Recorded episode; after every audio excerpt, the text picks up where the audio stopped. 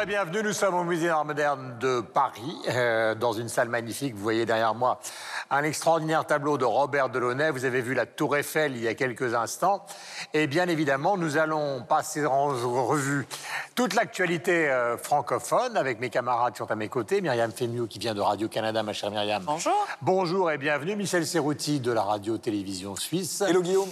Notre camarade géant somptueux Sylvestre de la RTBF et bien évidemment donc euh, Laura Tenouji de France Télévisions avec sa fameuse célèbre petite tablette. D'ailleurs, c'est par vous que nous allons commencer, ma chère Laura. Euh, avant Sylvestre, quel est votre instantané de la semaine? C'est un tweet, celui d'Aya Nakamura, dont on a parlé ici même dans 300 millions de critiques. Chanteuse. Et c'est la consécration pour elle. Elle retweet Madonna, qui s'est filmée en train de danser avec ses danseurs sur Jaja. Mm. Donc elle nous retweet et elle dit voilà, voilà, c'est la consécration et je trouve que voilà, c'est beau de voir que ça va dans les deux sens, que c'est pas uniquement nous qui prenons aux anglo-saxons. Et Sylvestre. Une photo de Bob Kane, de son vrai nom euh, Robert Kahn, qui est un auteur de BD. C'est lui qui est à l'origine du euh, de Batman euh, et durant une très longue période, un un certain nombre d'auteurs juifs ont dessiné des super-héros et c'est le propos d'une exposition qui s'appelle Super Heroes Never Die, Comics and Jewish Memories qui se passe au musée juif de Bruxelles. Voilà, Michel. Une photo de la une du journal satirique roman Vigous, puisque eh bien, ce journal fête euh, en décembre prochain ses 10 ans et durant cette décennie, il a très largement euh, eh bien, permis de nous rendre compte de sa nécessité dans le paysage médiatique. Bon anniversaire à lui et l'envie. Myriam. Il y a quelques semaines, on avait accueilli sur ce plateau avec euh, un peu pas mal de tiédeur le nouvel album de Pierre Lapointe. Ah bon? Parfois, il faut laisser le temps à ah. un album, de parcourir jusqu'à nos sens. C'est ce que j'ai fait. Et là, je vous ai apporté une photo du tournage du vidéoclip qui accompagne la chanson Monarque des Indes. C'est fleuri, c'est lumineux, c'est joyeux et je pense que ça va nous réconcilier avec l'album. Voilà, et vous découvrirez, puisque c'est un de mes choix, donc une photo de Fernand Léger, puisque vous savez que nous sommes dans une salle où il y a non seulement les tableaux Les Delaunay, mais aussi les tableaux de cet immense peintre que fut Fernand Léger. Vous retrouvez ces clichés et vous vous pouvez les commenter sur le compte Instagram de l'émission, dont l'adresse s'affiche en bas de l'écran. Voici le sommaire, nous sommes partis. 225 œuvres de Toulouse-Lautrec sont actuellement proposées au public à Paris au Grand Palais. L'équipe a visité cette expo. Nouvel album et nouvelle tournée pour Philippe Catherine, artiste multitalentueux, qui nous intéresse. C'est un phénomène salué par la critique et déjà bien accueilli par ceux qui ont eu la chance de le voir. Les Misérables de Lajli est un film coup de poing et nous en parlons. Invités, instantanés et coup de cœur sont aussi au programme. 300 millions de critiques, c'est tout de suite. C'est un événement, 225 œuvres de Toulouse-Lautrec sont actuellement proposées donc au public à Paris, au Grand Palais. Vous avez probablement tous visité cette exposition, vous nous direz ce que vous y avez appris et ce qu'elle dit de la place de Toulouse-Lautrec qui parfois a été contestée dans l'histoire de l'art. Après ces quelques mots de présentation, voici cet extrait. Henri Toulouse-Lautrec est un personnage singulier, animé d'une véritable pulsion de vie, qui est aussi une pulsion créatrice. Au travers du parcours de cette exposition, on ressent effectivement cette intensité mise dans la création, cette force plastique et en même temps cette liberté du regard de l'artiste.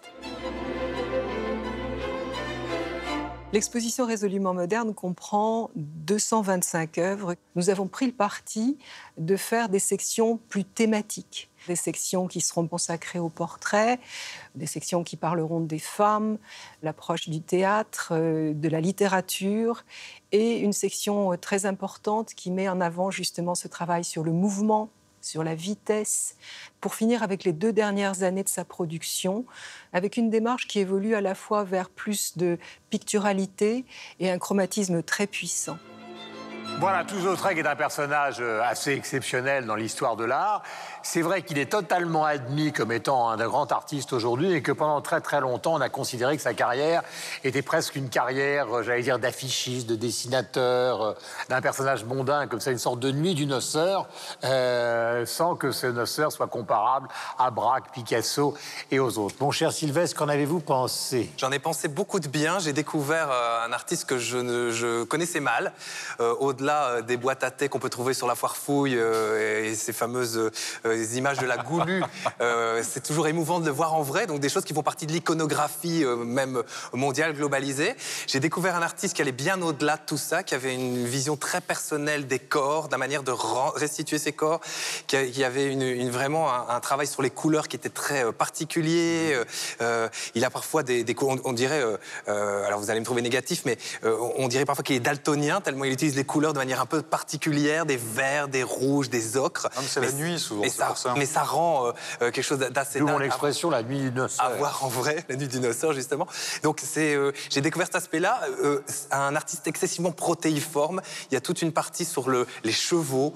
il y a aussi des, des, tableaux beaucoup plus allégoriques. Il y a les tableaux de fin de vie qui sont très noirs, très lourds. Donc vraiment un artiste à découvrir et qui va bien au-delà de l'image d'Épinal qu'on peut avoir de lui.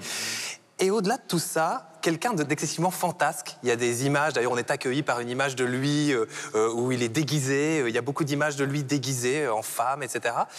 Et ça m'amène à mon petit bémol, c'est que euh, on se dit, ce type qui a peint notamment les prostituées, qui a peint dans les cabarets, on aurait aimé une exposition tout petit peu plus fantaisiste.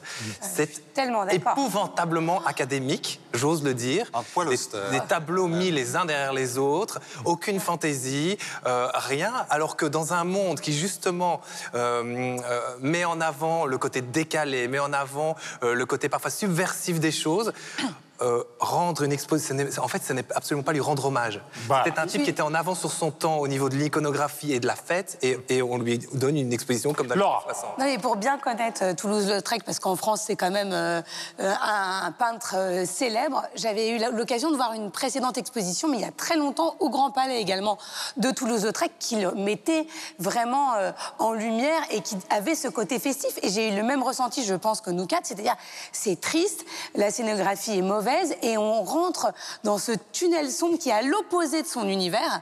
Alors je suis allée C'est vrai que ce sont ces salles particulières qui quelquefois desservent beaucoup l'exposition, qui sont extraordinaires. L'exposition de Miro était un peu dans la même Mais situation. Là, là, ils ont fait, ils projettent un film, ils projettent Moulin Rouge dans une salle, et on aurait voulu mm. un peu plus de mise en scène, des petites loupiottes avec des tableaux ah qui ressortent, une ambiance de l'époque pour nous plonger un peu plus dans son art. Alors après, d'un point de vue pédagogique, si on amène des enfants pour qu'ils découvrent Toulouse-Lautrec, j'espère qu'ils vont pas s'ennuyer. En tout cas, moi, je vous recommande une chose, c'est télécharger l'application euh, de l'exposition qui est extrêmement extrêmement bien faite mhm. et qui est beaucoup plus gaie où on apprend tout autant de choses.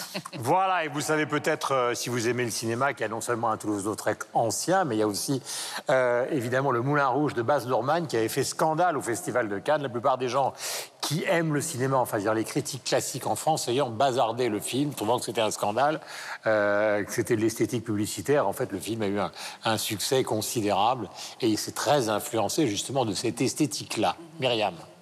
Ben, je suis assez d'accord avec euh, mes collègues. J'aurais voulu m'amuser un tout petit peu plus dans l'esprit justement de, ces soirées folles parisiennes parce que c'est clair que c'est le cliché qu'on a. On, est, on réussit à aller euh, vraiment bien au-delà de ce cliché-là, justement par la sobriété. On est en tête à tête avec euh, les, avec les œuvres. Moi, j'ai bien aimé les esquisses qu'on connaît moins. Pour moi, ça a été quand même assez surprenant de voir ces dessins-là beaucoup plus minimalistes et euh, de, réaliser aussi à travers ces esquisses-là à quel point c'était vraiment un, fin observateur, Toulouse-Lautrec.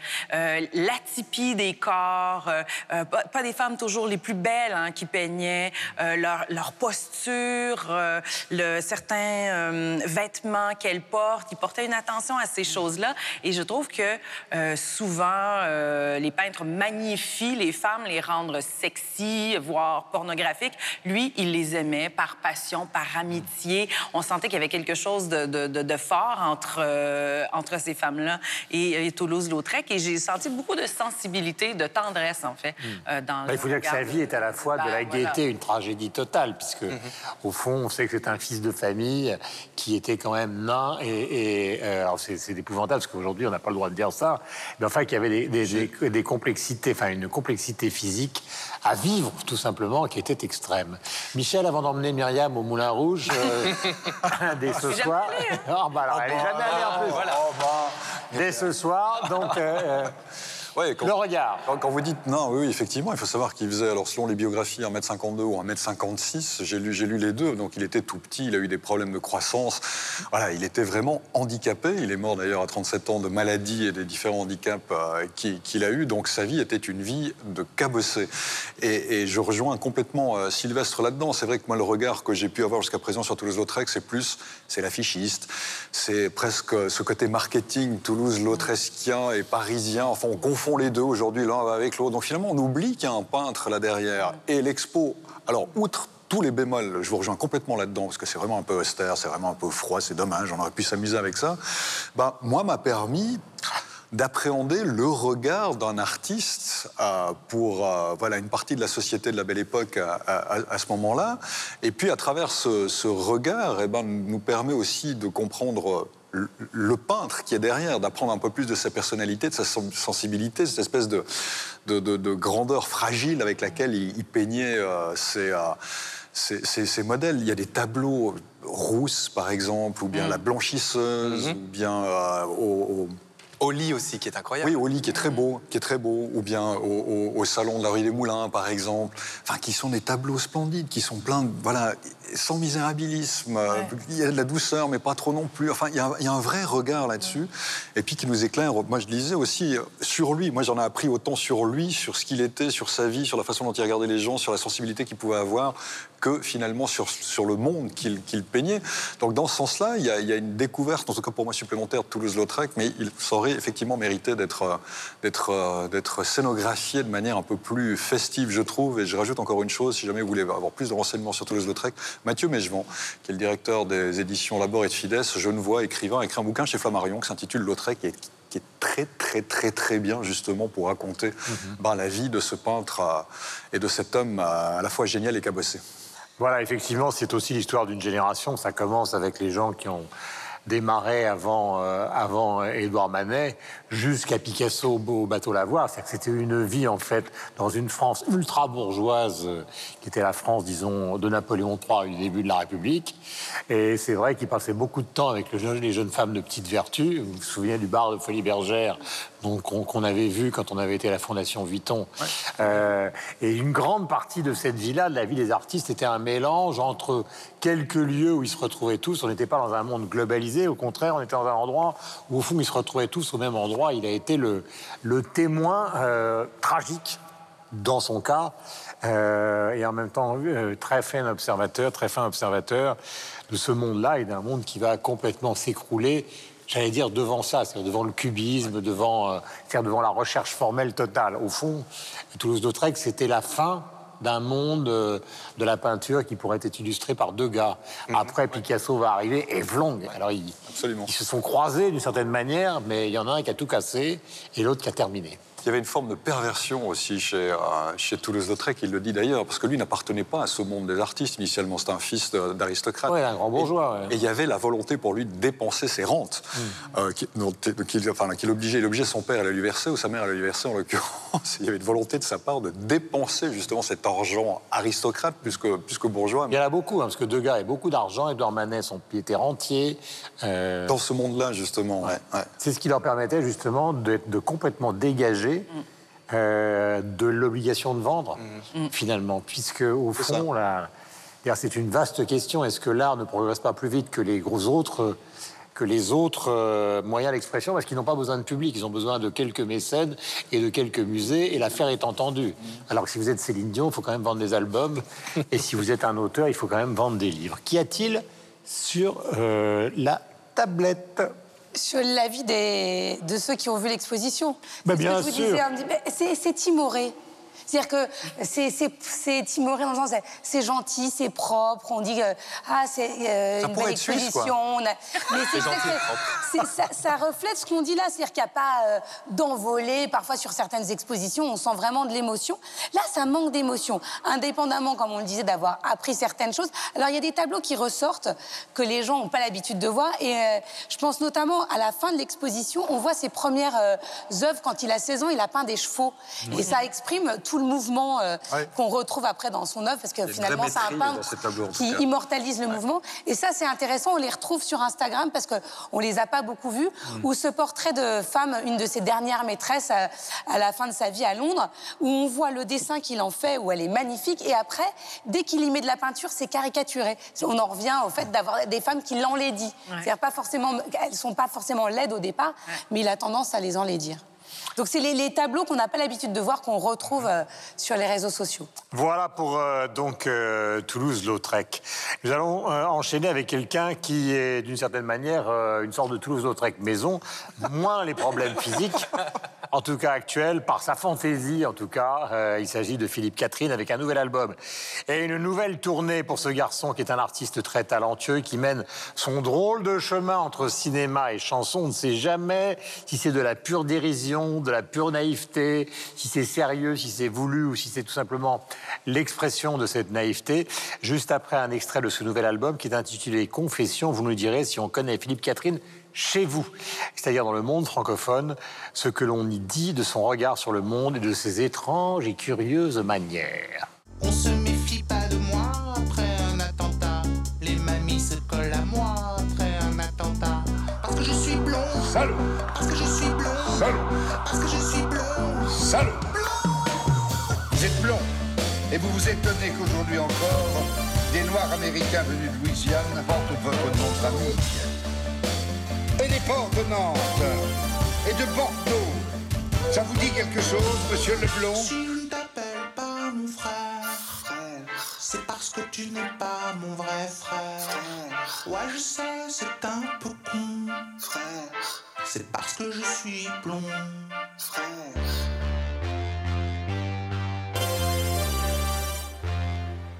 Parce que je suis blond, Vous êtes blond je suis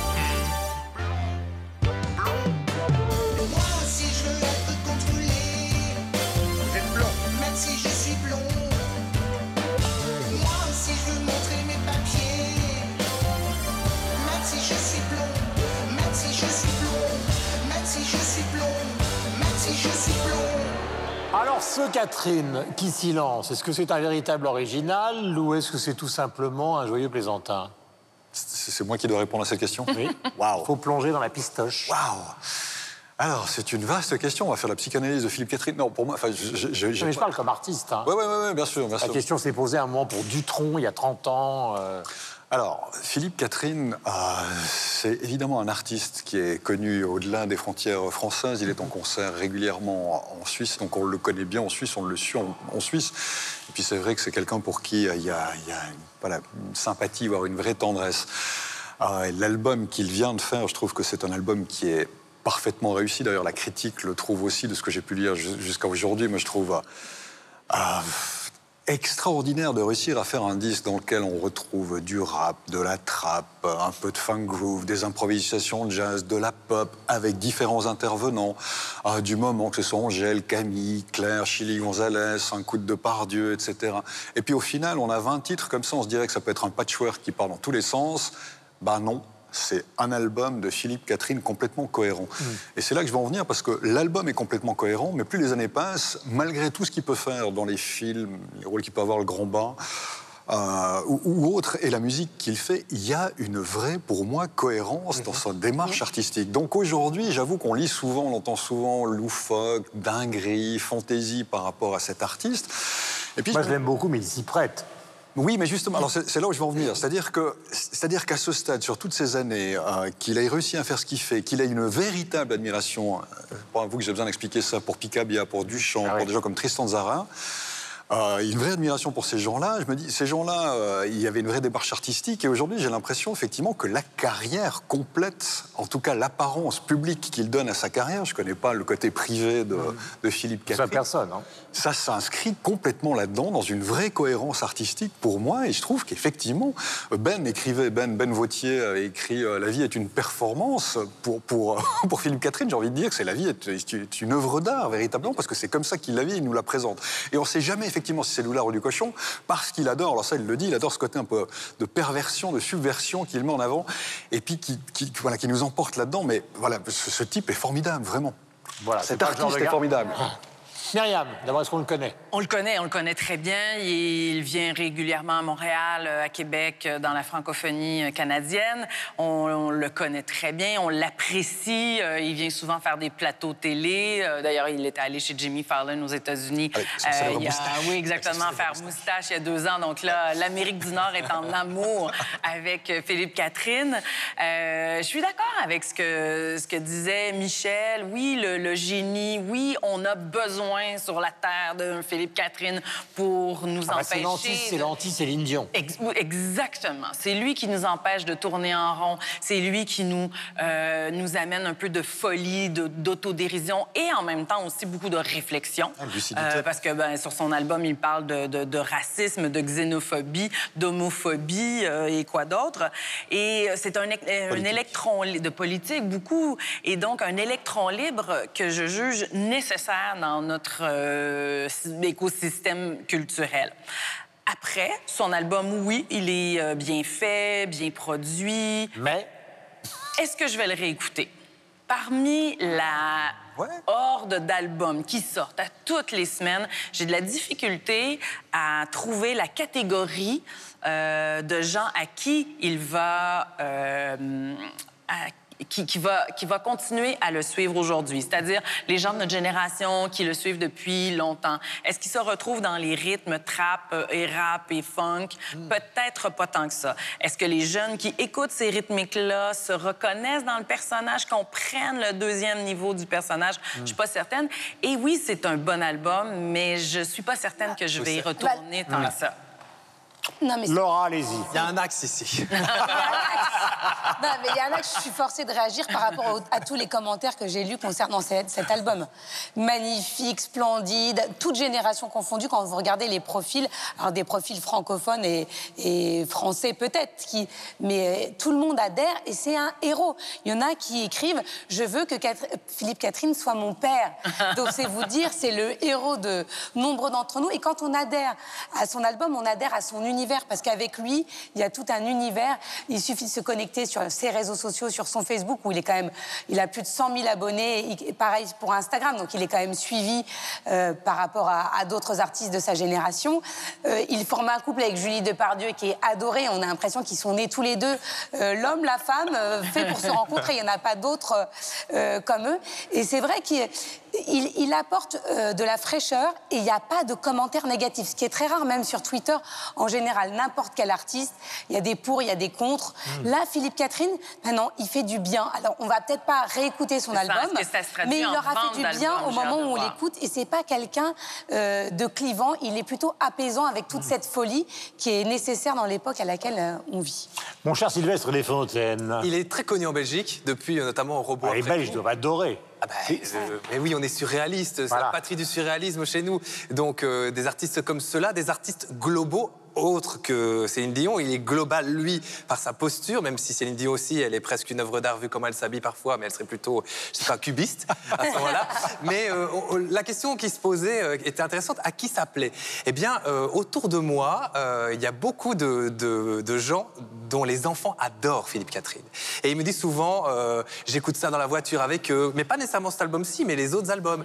C'est quand même quelqu'un qui touche les enfants, comme Delaunay, en fait, devant qui on est euh, maintenant. C'est un tableau qui doit sans doute plaire beaucoup aux enfants, qui a été peint par un adulte, j'allais dire pour des adultes, mais il y a ce côté-là, il y a ce côté euh, œuvre d'art, euh, ludique parfois, euh, vraiment ce côté décalé. Je pense à son discours de réception de son, de son César, où il dit, mon personnage, je pense à mon personnage qui est en train de me regarder chez lui.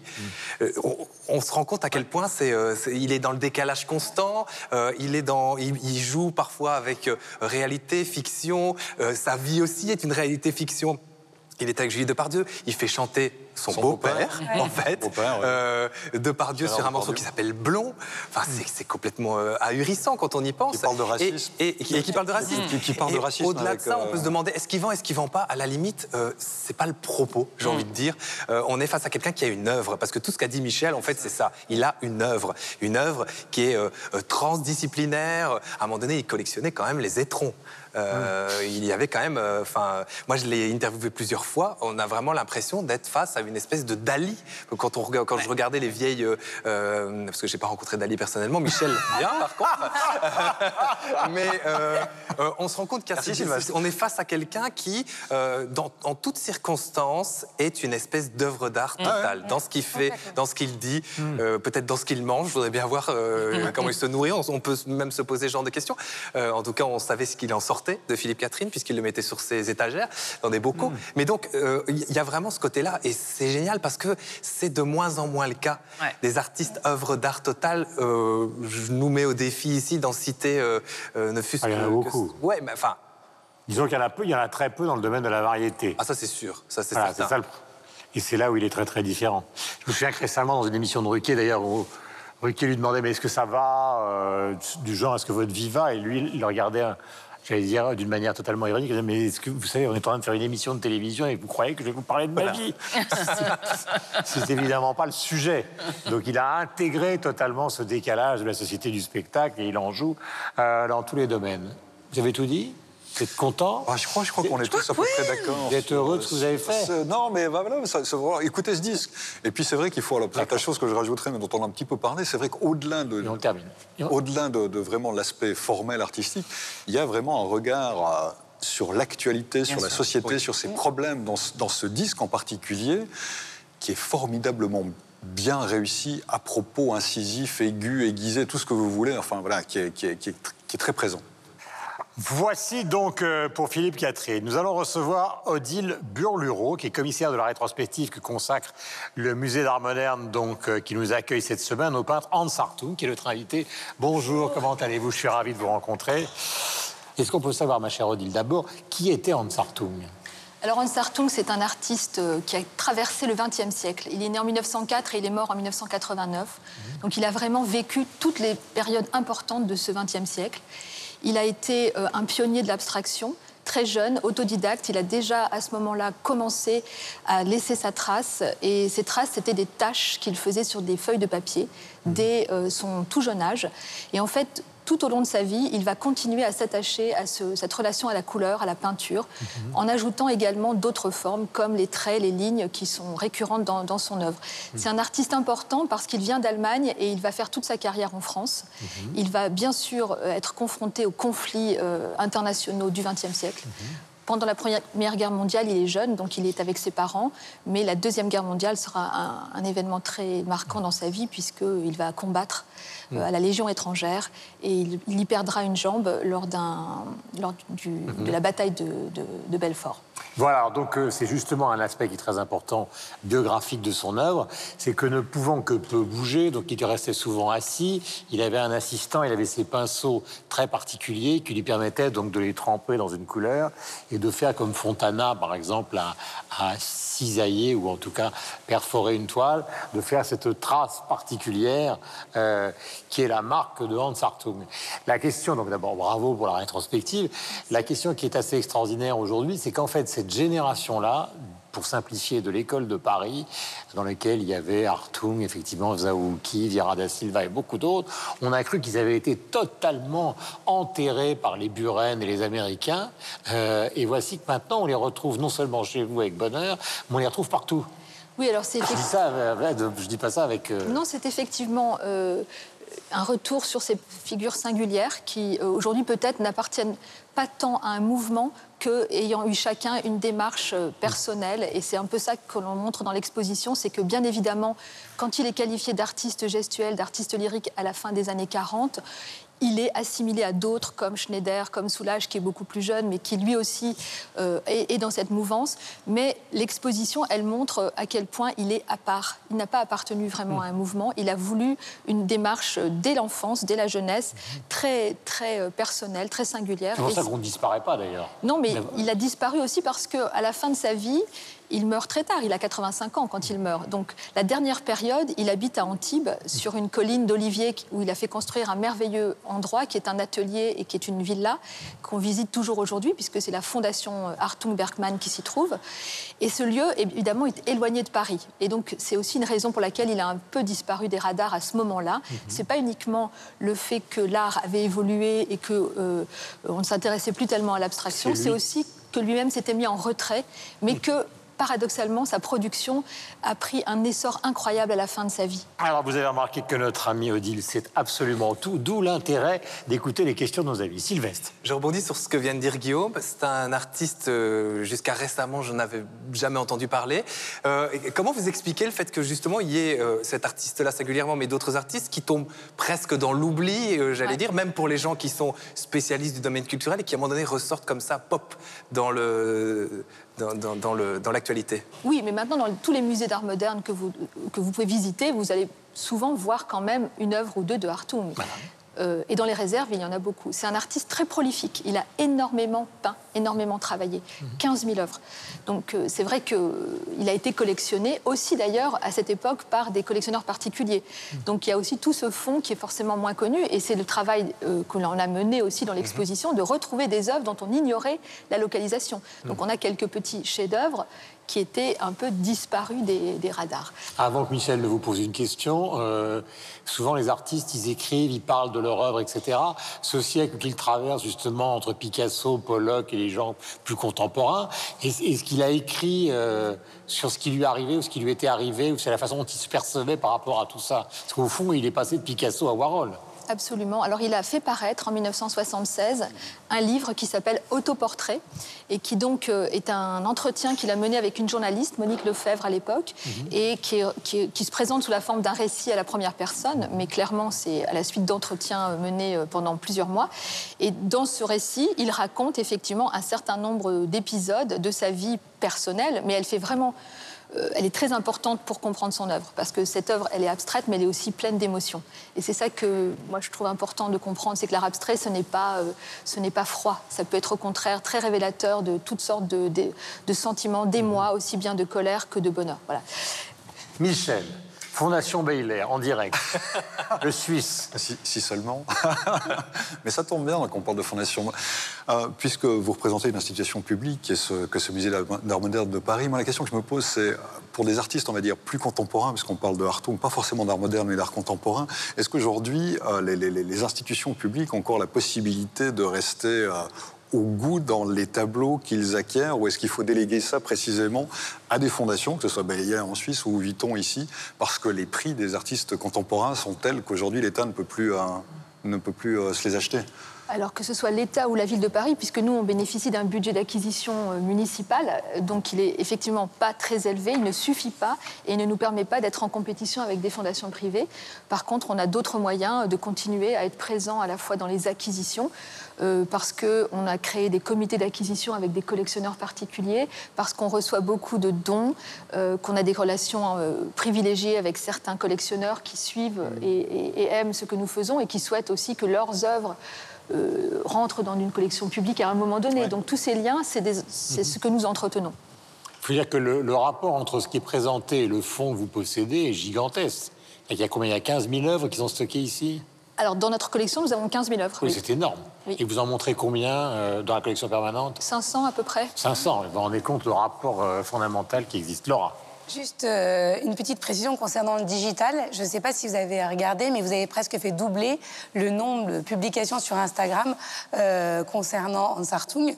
Euh, le, le fait qu'il y ait une Elle, exposition. c'est une amie de Kim Kardashian. si vous voulez. Non, mais le fait qu'il y ait une exposition qui lui soit consacrée, les gens prennent des photos et vous devez le voir quand vous vous promenez et postent. euh, donc c'est vrai qu'il n'était pas très présent sur la toile et grâce à vous, il double sa présence. Est-ce que lorsque vous concevez une exposition, vous mettez le, le digital totalement à côté, puis après les services du musée qui se consacrent à ça, qui travaillent pour faire la promotion, ou est-ce que c'est important aussi pour vous en tant que commissaire d'exposition? Alors pour moi, ce qui est important, c'est effectivement que le public, le grand public, vienne au musée. Ce qui m'intéresse, c'est qu'on fasse venir des gens qui ne viennent pas d'habitude, qui ne connaissent pas. Donc ce travail, il se fait avec le service des publics, le service culturel. Mais c'est vrai que, évidemment, aujourd'hui, ça passe par ces réseaux dont vous parlez. Et euh, moi, je suis très heureuse que les gens relaient euh, notre exposition, en parlent, aussi bien à travers euh, les, œuvres qui sont reproduites, mais aussi la scénographie de l'exposition. Je pense qu'elle donne envie de faire des photos parce qu'on a pris des éléments architecturaux qui viennent de cet atelier d'Antibes, donc les baies qui sont celles de, de Hartung, qu'il avait conçues, puisque c'est un atelier qu'il a lui-même euh, dessiné en tant qu'architecte. euh, architecte, pro- enfin, il, il essayait d'être architecte. Donc tout ça, effectivement, euh, nous, nous sert beaucoup et on est très heureux lorsque, lorsque le public euh, se- s'empare de l'image et se l'approprie.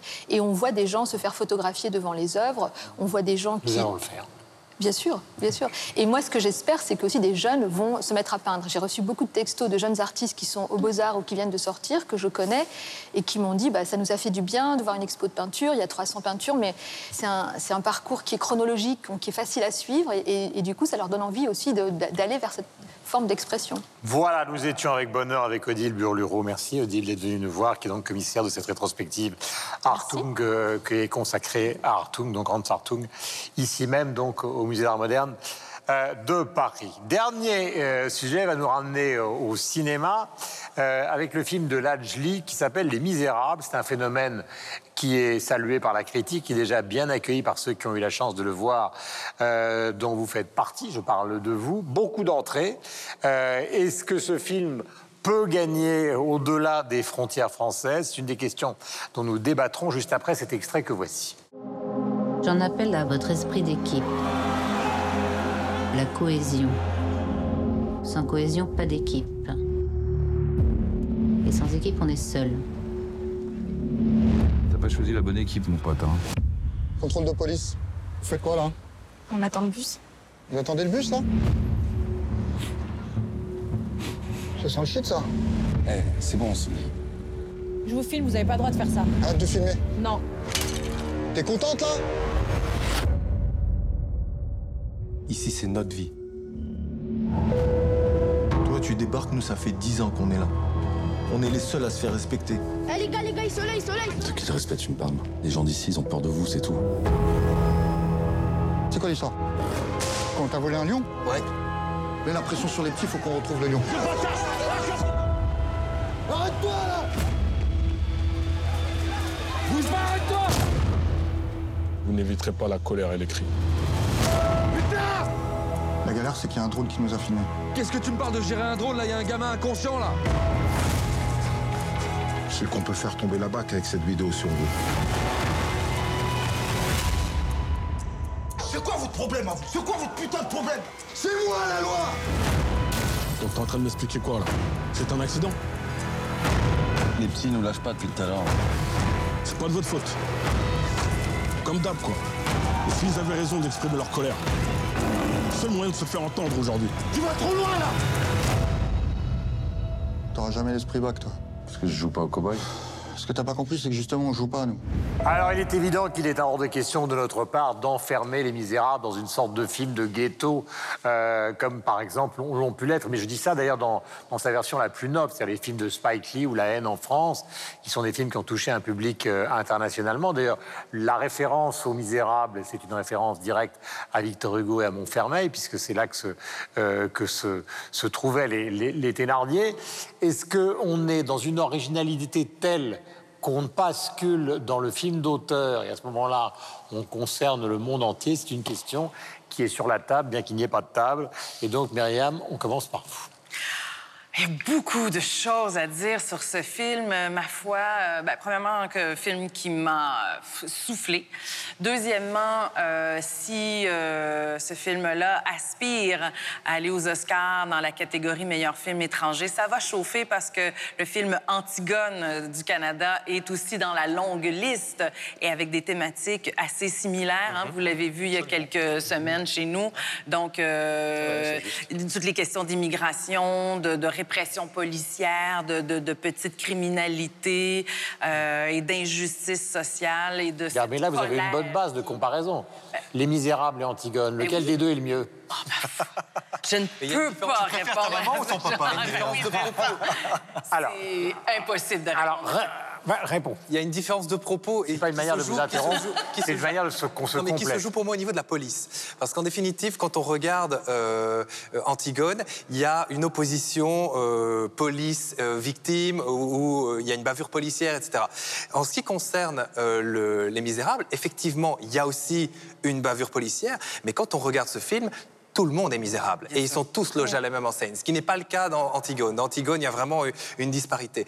Et c'est ça qui est absolument, euh, euh, j'allais dire, épouvantable à regarder. Et ce sont ces. Ce qui euh, était déjà le cas dans Les Misérables de Ce qui Victor était le Hugo. cas dans Les Misérables. Les Misérables de Victor Hugo, les gens ont complètement oublié qu'ils mettaient en scène non seulement les Thénardier et les, et les héros, mais aussi les gangsters, les bandes qui rôdaient, etc. qui se suicide à la fin. Enfin, je veux dire, je ne spoil pas les misérables. Enfin, il y a le, il y a ce- voilà, ils étaient, ils, ils sont tout autant Javert. misérables les uns que les Javert, oui, tout autant misérables les uns que les autres. Et c'est ça, c'est, c'est ça qui est, qui est assez dingue. On appelle euh, d'ailleurs euh, les enfants les microbes dans, dans, ce- dans ce film. On a l'impression que tout ce petit monde est en train de, euh, euh, de s'ébrouer euh, comme ça à- à- à- à- à- en, inframonde, si on veut, alors qu'au-dessus, et c'est ça, ça que ça dit, hein, parce que ça se termine en disant ce sont les politiques qui sont responsables de ce que vous venez de voir. Il y a une révolte de génération. Voilà, il y a vraiment. ce- alors, Mais alors, accession au monde ou, ou phénomène français?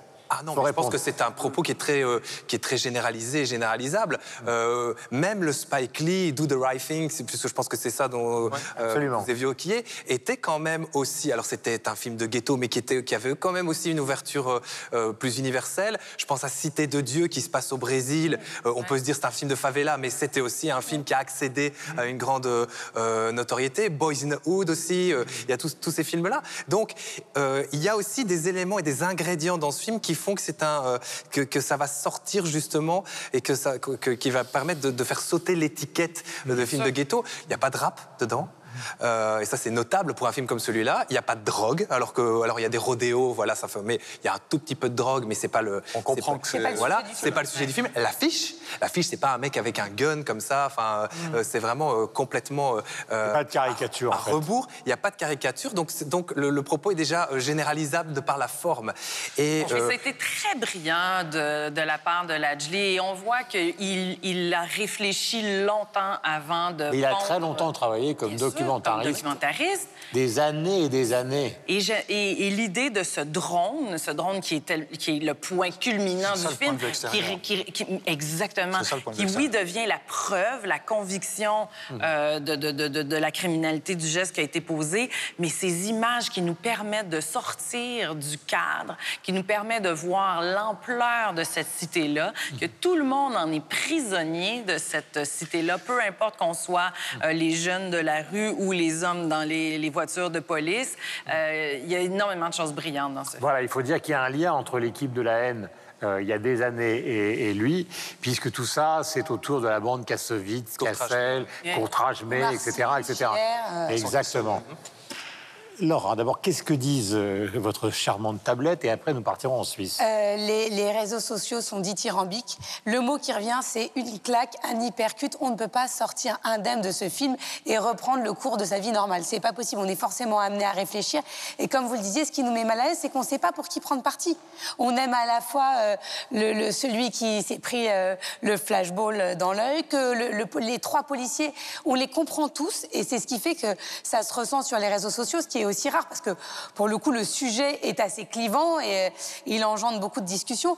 Le, seul bémol que je mettrais, parce que je suis euh, très observatrice depuis euh, la sortie du film, c'est que comme Lajli, le réalisateur, s'est exprimé, on imagine ce que c'est que de réaliser un film comme ça. Donc une colère face à l'immobilisme. Il a, il s'est égaré dans des propos et maintenant c'est ce qui ressort un peu des réseaux sociaux parce qu'il a critiqué euh, Éric Zemmour sur un blog de cinéma qui a publié l'article qu'il a retiré.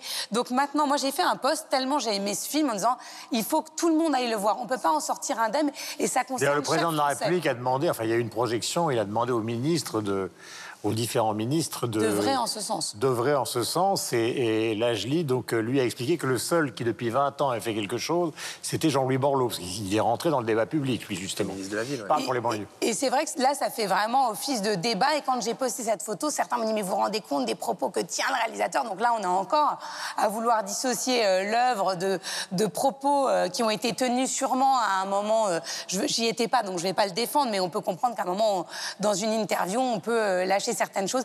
Et là, c'est vraiment le problème de ces réseaux qui vont aller euh, extrapoler des choses qui n'ont pas à l'être. Mais en tout cas, c'est un film magnifique. Courez-y. Vous avez dit quoi? Courez-y. Ah bon, d'accord. Non? Non, j'ai eu- très peur tout d'un coup. Euh, Michel. C'est un film euh, magistral, absolument, enfin, vraiment. Et puis, euh, qui a cette double lecture, c'est-à-dire qu'aujourd'hui, en période euh, d'oppression, d'injustice, de société à deux, voire trois vitesses, enfin, je crois qu'on est à trois plutôt qu'à deux aujourd'hui, euh, c'est-à-dire qu'il peut y avoir une lecture qui est, beaucoup plus universelle que celle uniquement du problème des banlieues, même si, précisément, le problème des banlieues en France y est abordé euh, de façon, euh, je le disais, magistrale. Maintenant, je vous avoue que au-delà du film, voilà, sur lequel il n'y a rien à dire, c'est un film qui est parfaitement réussi au niveau de, voilà, de la mise en scène des acteurs, de, la façon dont c'est présenté. Moi, ce qui m'a quand même un petit peu surpris, c'est un peu les réactions, je vous avoue. Alors, je ne sais pas si c'est mon côté, je le redis, je- voilà, mon côté ethnologue ou mon côté qui s'intéresse un petit peu aux marges euh, et autres. Mais j'ai l'impression que tout d'un coup, la France découvre la réalité des banlieues avec ce film. Et j'avoue que là, je suis un tout petit peu surpris parce que, alors évidemment, ce film le fait, mais ça fait des années qu'on parle de, de ça. Euh, il n'y a qu'à écouter le rap. Il y avait, en tant que Suisse, je me souviens du fameux Bondi Blog, puisqu'il avait été initié par le journal L'Hebdo, c'est-à-dire les journalistes suisses, enfin, qui étaient habitués de la France et qui, avaient fait ce blog-là. Donc la réalité aujourd'hui euh, des, des banlieues, on en parle. Il y a des bouquins dont on a parlé dans, cette euh, émission, comme celui de Daniel Rondeau, Mécanique du chaos. On a parlé de ma part de Gaulois, de Magid Gerfi, qui aborde aussi un peu les banlieues. C'était à Toulouse en l'occurrence. Il n'y a qu'à écouter le rap pour avoir une idée un petit peu de la réalité de ça. Donc c'est un problème qui existe, c'est une réalité qui existe depuis bien bien longtemps, même sans parler de la haine. Et puis tout d'un coup, aujourd'hui, il y a une sorte de, prise de conscience, ou en tout cas de réaction pour dire waouh, c'est incroyable. Alors j'espère effectivement que ce soit suivi d'effets pour essayer, euh, je sais pas, d'améliorer la situation et que ce film aide les politiques, la société, les observateurs. Enfin, vous mettez tout ce que vous voulez là-dedans pour qu'il y ait, ce- voilà, y ait ce- ce- ce départ, en tout cas, de réflexion là autour parce que c'est un problème qui existe depuis, euh, depuis bien longtemps. Et je vous conseille d'ailleurs, je ne vais, je vais pas m'étaler là-dessus, mais pour en revenir à, à- à- à éventuellement des sources euh, euh, intéressantes, je vous conseille un bouquin qui vient de sortir chez Albin Michel, euh, du journaliste euh, Xavier de Jarcy. Ça s'intitule Les Abandonnés, Histoire des banlieues. Et il donne la parole à tous les protagonistes de la création des banlieues, c'est-à-dire urbanistes, architectes, habitants, ministres, enfin tous ceux qui sont passés par là. Il nous explique bien la genèse de ces banlieues qui remonte à bien avant les années 70 en France. Ça date vraiment de pratiquement la Deuxième Guerre mondiale. Et, c'est un- et donc ce problème existe depuis, cette réalité sociale existe depuis bien longtemps. Et, et je, voilà, je suis ravi que ce film permette cette réaction, puis en même temps je m'en étonne un Oui, tout mais peu. vous ne représentez pas euh, la, la personne euh, lambda. Donc vous, avez- vous avez accès à ça et vous écoutez euh, certains morceaux de rap. Là, ce film, il est populaire. Donc Non, mais c'est il n'y avait pas, pas eu d'œuvre populaire qui exprimait ça et qui faisait une telle description. Et il parle à tout le monde. Un mot pour terminer, quelqu'un, ou on passe au coup de Bah, cœur ce qui est dramatique pour, euh, pour euh, répondre aussi à Michel, c'est qu'on on a l'impression que le système s'autorégule aussi. Et qu'au final, il y a des gens au-dessus qui n'ont pas nécessairement envie de voir ce qui s'y passe, mais qu'il y a une espèce de paix qui s'instaure entre les différents protagonistes, entre les différents misérables. Cet enfant qui est touché par un flashball, ils font tout en définitive pour que ça ne se sache pas, pour que ça ne s'embrasse pas, pour que les gens ne viennent pas se mêler et viennent de l'extérieur. Parce qu'on dit de toute façon, si vous faites ça, vous allez être ennuyé et au final ils vont repartir et ça changera pas. Regardez les, les émeutes qui a eu lieu dix ans, dix ans auparavant. Et c'est ça aussi qui est dramatique dans le film, c'est qu'on dit euh, le statu quo il va, il va rester là. Et même eux sont dans une espèce de fatalisme et de fatalité qui, qui fait, qui pose question quand même. Bien, c'est à vous de donner un coup de cœur. Eh bien, un coup de cœur, moi, ce sera, euh, bah, pour rester un peu euh, dans l'urbain, Kiss Haring, une énorme rétrospective euh, qui va commencer à Bruxelles et qui se terminera le euh, 19 avril avec toute une série de choses. Ça se passe à Beaux-Arts et il y a notamment les lunch tours. Les lunch tours, c'est chaque vendredi. On peut aller pendant 45 minutes s'immerger dans quelques-unes des œuvres du musée avec un guide et son sandwich. Alors moi, c'est un site très insolite qui s'appelle je suis mort.com. Et il fait partie de ces sites. Non, mais il fait partie de ces sites qui existent depuis longtemps. Donc moi, je me dis à un moment, comme son nom l'indique, lui aussi va mourir. Et quel est son objectif? C'est de vous permettre de correspondre avec des personnalités défuntes célèbres. Donc vous pouvez correspondre avec Mozart, avec euh, Napoléon, comme vous pouvez correspondre avec Eric Morena, qui est décédé il y a quelques semaines. Et donc ils le mettent à jour régulièrement. Et on entre, vous répond. Mozart et Eric Morena. Mais il y a de tout, c'est très éclectique, ça parle à tout le monde et surtout ça vous répond à la manière d'eux. J'ai trouvé que. Voilà, je Alors, qu'est-ce qui répond? C'est une voix comme si. Ben non, mais c'est et c'est un collectif qui répond à la manière de Mozart. Ils Ah, reprennent les codes. D'accord. Tout existe et donc sur le web. ça. Je suis mort.com. Je suis mort.com. C'est une grande gaieté. Euh, Michel. Alors, mon coup de cœur euh, cette semaine, c'est un bouquin, un bouquin que l'on doit au photographe suisse Claude Ducet et à l'écrivain Quentin Mouron. Il co-signe euh, un livre intitulé Lust, c'est paru chez Favre, et ça raconte un voyage photographique dans l'Ouest américain, un voyage doux amer comme ça, où l'on voit un, rêve qui s'effrite, qui s'effondre, de la poussière, euh, des ruines. C'est tragiquement beau. Je peux que vous le recommander comme voilà la veille de Noël. Généralement, les beaux livres, ça marche assez bien. À vous, ma chère Myriam. Chez Vous nous- avez vu ce ston polissé pour terminer? Oui. hein. Alors, chez nous, on connaît Akena Okoko comme sous son nom, en fait, de rappeur, qui est Ken Lo. Peut-être vous avez entendu parler de lui. C'est un membre euh, du collectif euh, Rap à la Claire Ensemble. Il fait euh, Cavalier seul aussi. Et là, il vient tout juste de publier un livre, un recueil, quelque part entre la poésie, la nouvelle. Et il raconte son adolescence dans la banlieue de Québec, la blanche ville de Sainte-Foy. J'ai adoré sa plume, sensible, urbaine, colorée. Alors, on lit Akena Okoko et on écoute Ken Lo. Voilà, et puisque nous sommes au musée d'art moderne de Paris, à côté de la Seine, à côté de la Tour Eiffel, à côté du musée quai Branly-Chirac, euh, rendons hommage à des artistes d'ici même.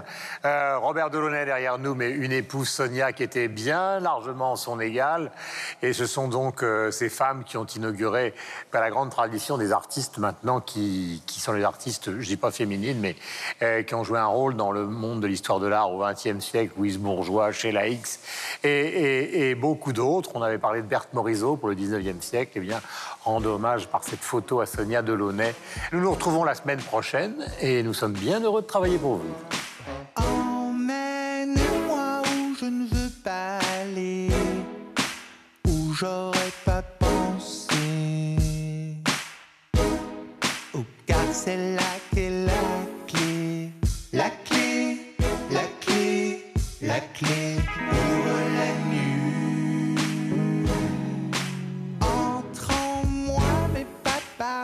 escaliers, où j'aurais pas pensé. Car c'est